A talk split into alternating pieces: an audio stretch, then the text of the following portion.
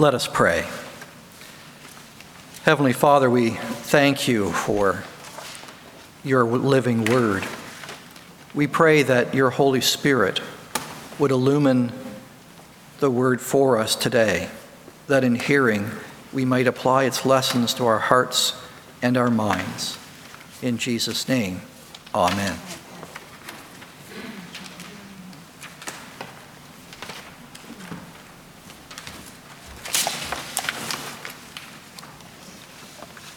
The Old Testament lesson this morning is taken from the book of Jeremiah, chapter 14, verses 7 to 10 and 19 to 22.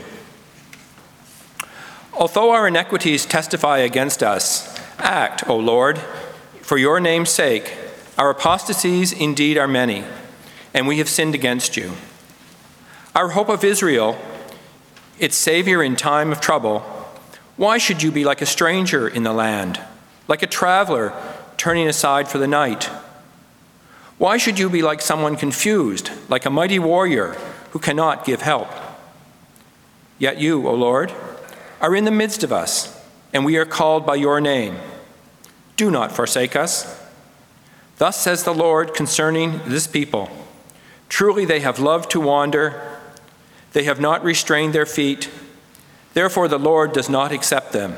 Now he will remember in their iniquity and punish their sins. Have you completely rejected Judah? Does your heart loathe Zion? Why have you struck us down so there is no healing for us? We look for peace, but find no good, for a time of healing, but there is terror instead. We acknowledge our wickedness, O Lord, the iniquity of our ancestors, for we have sinned against you. Do not spurn us for your name's sake. Do not dishonor your glorious throne. Remember and do not break your covenant with us. Can idols of the nations bring rain? Or can the heavens give showers? Is it not you, O Lord our God? We set our hope on you, for it is you who will do all this. Please stand if you're able and join, and join me in the response of Psalm 84 verses 1 to 7.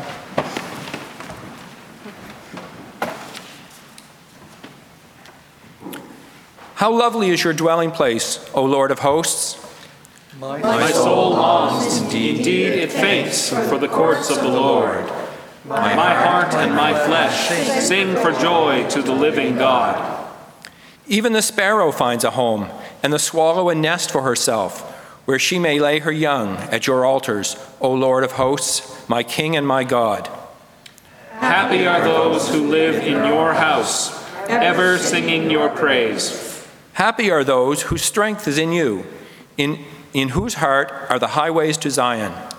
As they go through the valley of Baca, they make it a place of springs. The early rain also covers it with pools. They go from strength to strength. The God of gods will be seen in Zion. Thank you. you may be seated.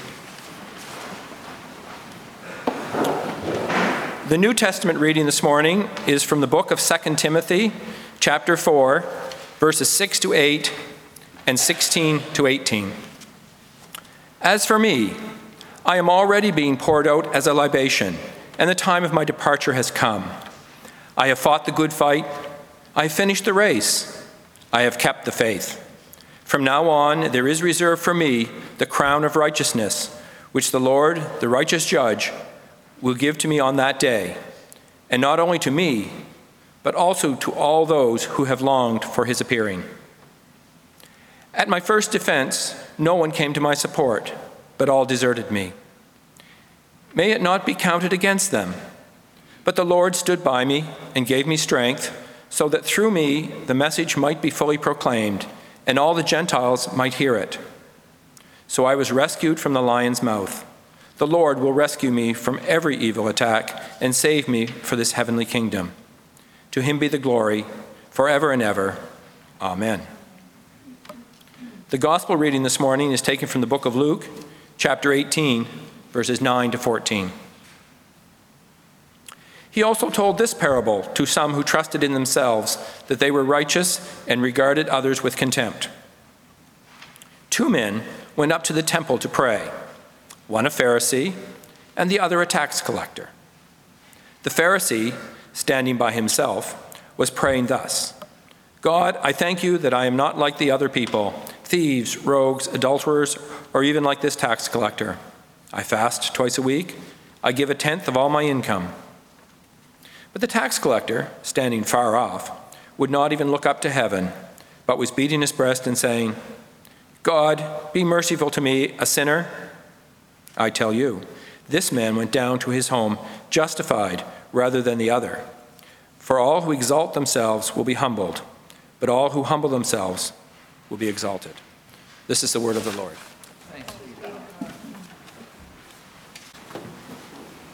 In the name of the Father, the Son, and the Holy Spirit. Amen. The text this morning on this Reformation Sunday is our responsive psalm, or Psalm 84, verses 1 to 7. It begins, the psalmist begins by saying, How lovely is your dwelling place, O Lord of hosts. In our world today, especially in North American Protestantism, we've come to value less and less beautiful places to worship. We've, we've lost our, our sense of awe and, and wonder that's created both in a physical space and in our world in general. But primarily, primarily, Protestantism over the last hundred years has become a religion of individualism. So, so long as I just have myself and Jesus, I'm enough. That's all I need. But that concept is foreign both in the Old Testament and in the New. The church has an integral place in the life of every believer, of every Christian. St. Ambrose of Milan, he said, To be ignorant of Jesus is to be ignorant of Scripture. The Scriptures tell us about the beauty of worshiping the Lord in holiness in a place that is set aside for worship of Almighty God, and how important it is in the rhythm of our life to worship each and every week. Would you believe that on Reformation Sunday, I would say that John Calvin agreed with the Roman Church when he said there is no salvation outside the church? A lot of Protestants today would bristle at that and they'd say, What do you mean there's no salvation outside the church? The church isn't our Savior. No, but the church is our mother. She feeds us on the Word and the sacraments. She draws us into the very heart of Jesus and allows us to see the importance and beauty of Almighty God. The church is important. Worshipping our Lord God Almighty is not just a suggestion, but it's a directive. How lovely is your dwelling place, O Lord of hosts. The Jewish people and early Christians, when they began to build churches, when they weren't being persecuted, were able to build magnificent buildings. When you went into them, you often gained a sense of awe and power. Not our power, but the power of the living God. When I was in Israel a few years ago, I walked into one of the, the churches and uh, I looked around and I thought, well, this is very similar to our church. But then I looked up over where the altar would be. They, they called it an altar. We would, we would call it a communion table. And over top of the altar, I looked up into the, into the ceiling, and lo and behold, guess what I saw building a nest there? It wasn't a pigeon, It was a sparrow. A sparrow was building a nest over the altar by the Sea of Galilee. And this sparrow was going in and out of the windows of this church. And then it dawned on me what the psalmist said. Even the sparrow finds a home, and the swallow a nest for herself, where she may lay her young at your altars, O Lord of hosts, my King and my God. See, this wasn't just an image that we read in Psalm 84.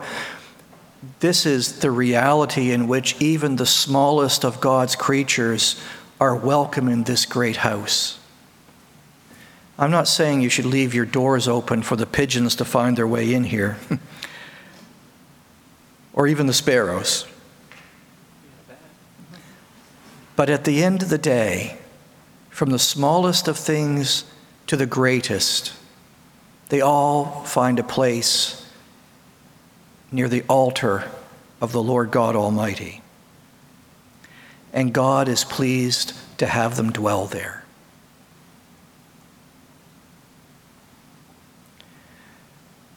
All of us have a place in God's home. All of us have a place near the altar. And happy are those who live in your house, ever singing your praise. This is the wonder of Protestantism when it is unleashed. We recognize the importance of, being draw, of drawing near to our Savior, to feed upon its word and upon the sacraments, and to know that we have been fed and that we are welcome here.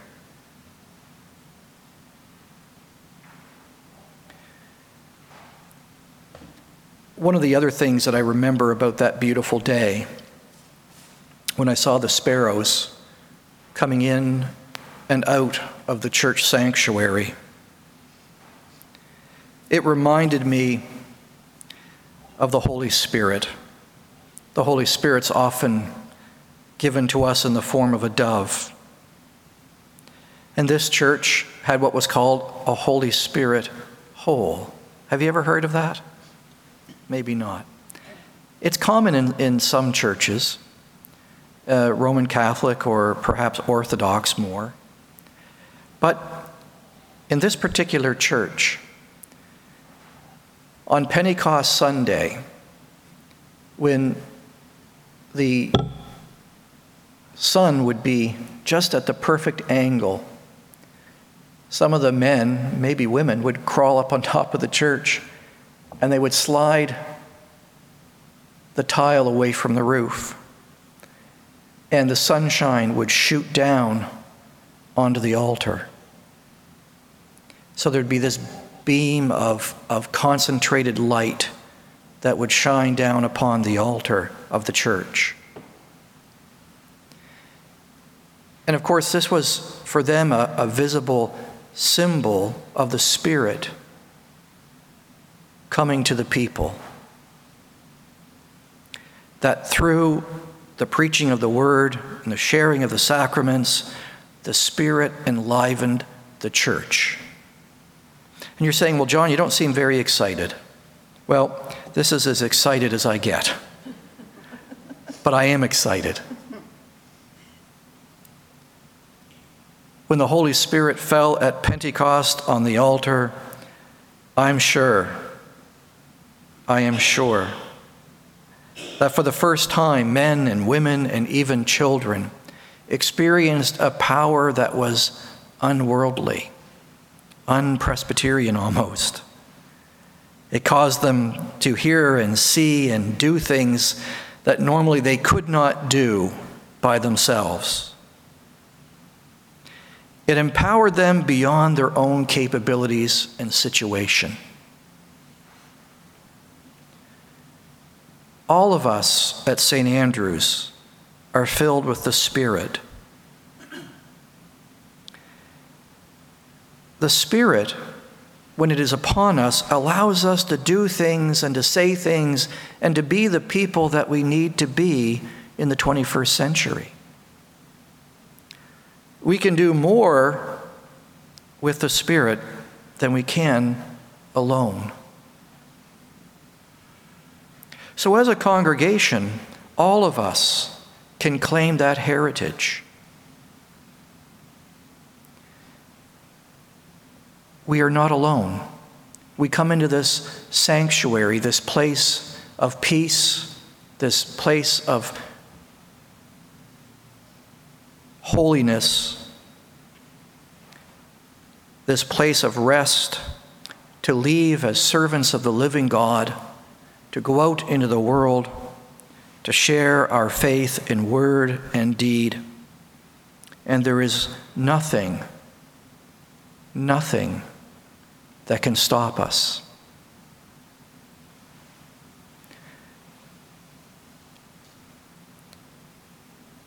I remember there are times in my ministry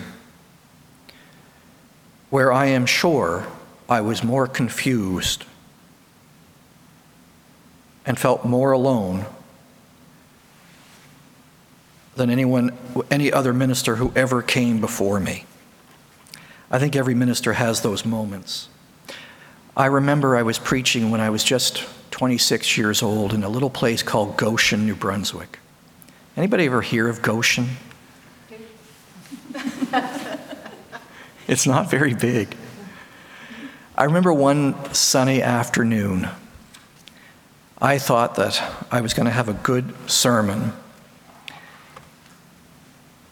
And it was a hot day, and after 20 minutes, the people were getting a little restless. I was only about halfway through. And this cow came over the fence and walked through the graveyard and over to the church.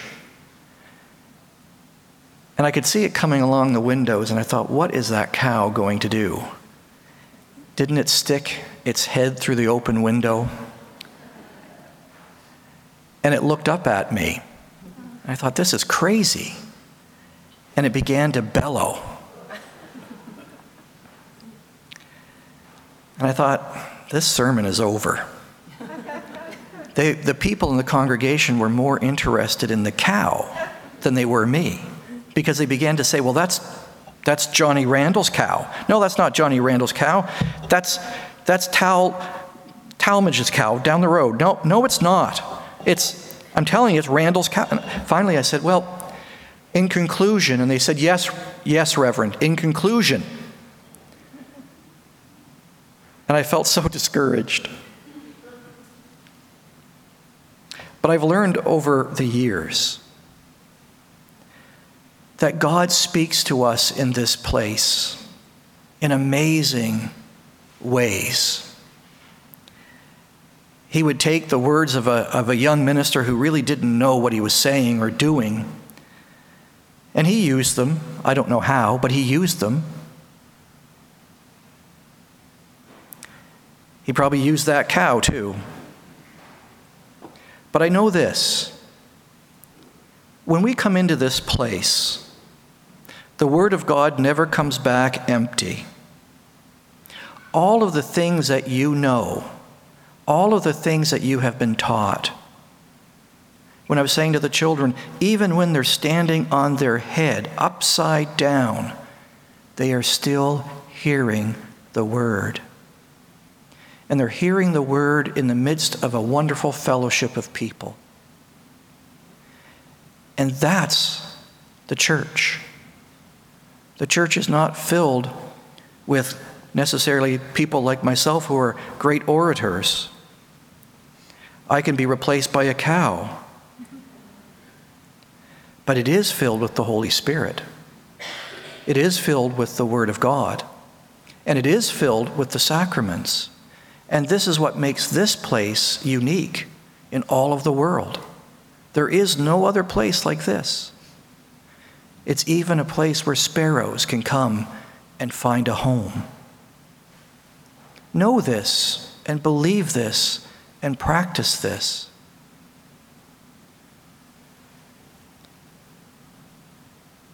Listen to what the psalmist says in conclusion. You know, when I ever say in, my church down in St. John, and in conclusion, one lady goes apoplectic, and she knows it's never the end. But I promise that this is the end. The psalmist says, They go from strength to strength. The God of gods will be seen in Zion.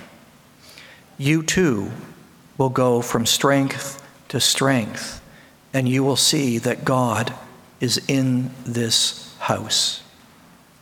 Amen.